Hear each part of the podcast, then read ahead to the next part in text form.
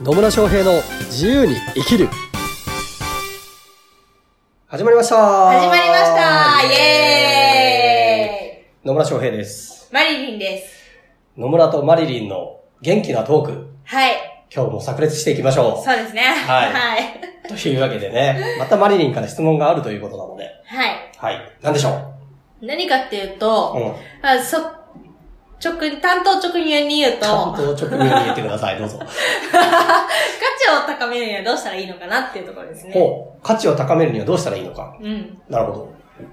価値を高めるにはどうしたらいいかですね。そう、どうしたらいいかな。いえー、なんでそれ聞きたいと思ったんですか？や、なんか、差別化するのにう、ん。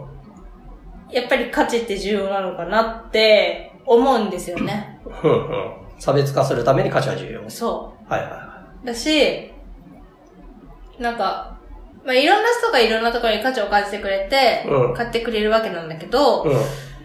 その、その感じてもらう価値って、どうやって高めたらいいのかなってところですね。うん。なるほどう。ん。なるほどね。はい。まあ差別化のために、まあ商品買ってもらおうと思った場合は価値感じてもらわないと買ってもらえないよねうんうん。っていう話ですよね。そうです、そうです。そりゃそうですよね。価値がないものにお金払わないですからね。ならないですね。うん。そうですね。まあそういう意味でも価値を高める必要性はありますようんね。うん。まあ他にも価値高めるとどんないいことありそうですか？他にも価値高めると、うん。どんないいことがあるかしら。なんか、あ、口コミとかが広まったりとうんか、うんうんうん。で、それでお客さんがまた来たりとか、うんうんうんあとは自分の、なんだろう、商品と自分とはまた別なんだけど、あ、いいものを提供できてよかったな、とか、そういうの、なんだろう、マインドじゃなくて、精神的な部分 マインドでもいいと思う。精神的な部分が結構、なんだろう、面白くって言われる面面白く白くなってきたりとかね。まあ面白くなるとかもあるかもね。うんまあそうですよね。価値を感じてもらうと、しっかりと買ってもらいやすくもなりますし、で、それでちゃんとサービス提供した、まあ商品とか提供した後に、その価値をちゃんと相手が感じてくれたら、まあね、期待以上の価値をさらに感じてくれたら、いわゆる顧客満足度みたいなのも上がっていくし、うんそうすると、ね、口コミとか、紹介が出てきたりとかっていうのもありますし、で、そうやって価値を高めていくと、あと単価も上がっていくっていうのもありますよね。そうですね。うん基本的にこう、おビジネス、お金を何のために提供するかということを、何かしらの価値を手に入れるために払ってるわけうんですよね。例えば私のコンサルティングで言うと、まあ、売り上げが上がらないっていう状態から売り上げが上がるっていうのが、まあ、わかりやすい価値ですよね。まあ、それ以外にも、なんかもっと自由な時間が増えるとか、いろんな価値あるんですけど、その価値を感じてくれるからこそ、相手はお金を払ってうん。受けようと。うん。思ってくれるし。で、受けた後、あ、そんだけの価値があったなと思うと、誰か紹介しようかなと思ったりとか、あと、まあ、純粋にね、感謝の言葉をもらったりすると嬉しいですしね。嬉しいですねも。うん。っていうところで、その価値をじゃあどうやって高めればいいのかうん。というところですね。はい。はい。じゃあ、そもそも価値って何ですかね？価値ってね、何なんでしょうね。ね。そうですね、なんだろうな。その商品とかサービスを受けてうん、うん。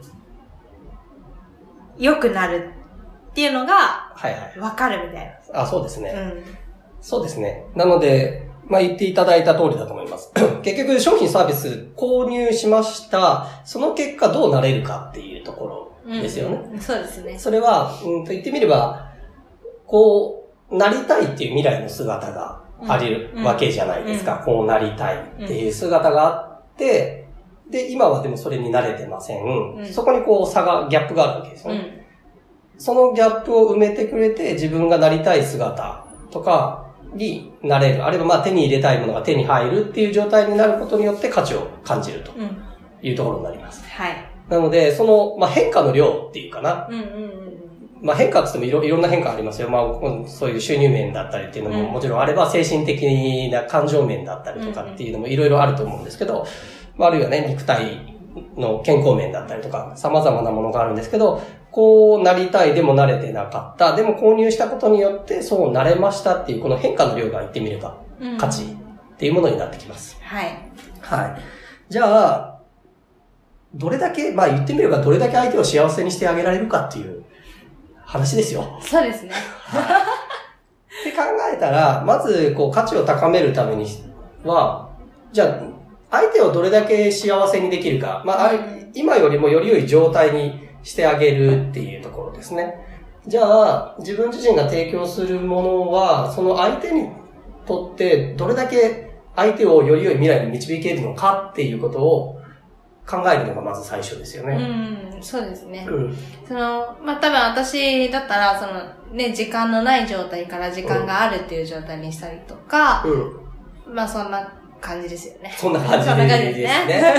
で、これね、えっと、商品作りのところでも言ったんですけど、まあそれが一つゴールにあるわけじゃないですか。うんうんうんえっと、こういう状態になってほしいみたいな。うんうん私の場合で言うと、全然実績も経験もない、ね、事業コンサルタント、コーチの人が、まあ半年後にはしっかりと売り上げが上がる仕組みを手に入れてもらうっていうのを提供してるわけですよ。うんうんうんで、それも、えっと、自分が好きな人とだけ契約をして、ね、お前回もありましたけど、お客さんを選びつつ、ちゃんと信頼関係築けるお客さんを選ぶので、ストレスもなく、うん。で、自由な時間も持ちながら、しっかりと売り上げが上がる仕組みを手に入れてもらうっていう価値を提供してるわけですよ。うんうんうん。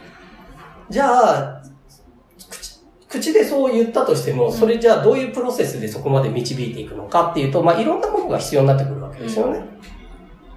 うんなので、そこに必要なプロセス、まあ私の場合で言うとコンセプト作りだったり、商品作りだったり、集客の仕方だったりとか、情報発信の仕方、あとセールスっていうトレーニングをやっていくことによって、それを提供していくんですけど、例えば、その半年間で学んだら、まあ売り上げ上がる仕組みはできます。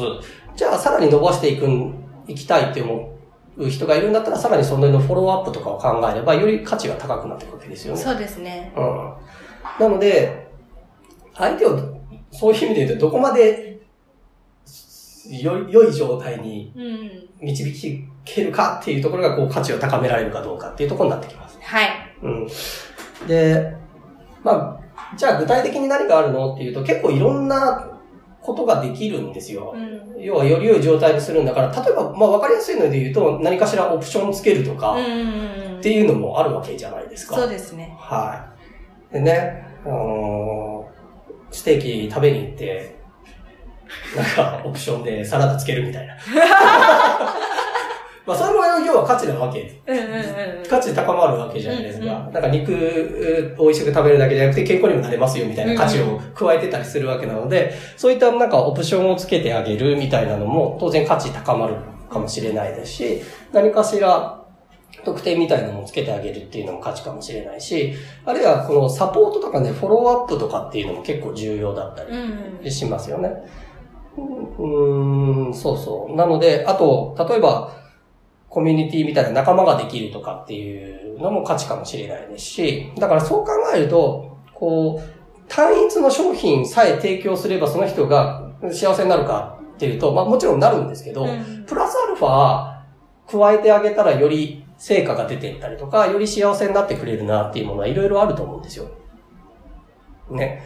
なので、そこを考えて商品を作っていくことができれば、価値っていうのはどんどん高まっていくっていうことになります。はい。はい。なので、考えてほしいのは、やっぱこう相手のために何ができるのかなっていうことを常に考えておいてほしいんですよね。で、そうすると、あ自分が提供するメインのものはこれなんだけど、うん プラスアルファはこれがあったらもっとこの人やりやすくなるだろうなとか、動きやすくなるだろうなとか、メンタルサポートにもなるなとかっていうのもいろいろあると思うんでね。なので、しっかりと相手、まあ、クライアントさんだったりとかね、まあ、ターゲット層が求めているものは何なのか、あるいはその求めている以上のものを自分は何、どうやったら提供できるのかっていうのを考えながら、で、さらにそれをサポート、その未来に生きやすくしてあげるためにはどういうサポートができるのかな、どういう商品とかサービス提供してあげればその人たちのためになるのかなっていうのを考えてもらえれば、うんどんどん価値っていうのは高まっていきますね。はい。うん。そうですね。なので、人間ね、やっぱそこの価値をしっかりとイメージできないとうん、買うっていう決断もできないのうんで、うん。だから私の商品サービス買ってくれたらこうなれますよ。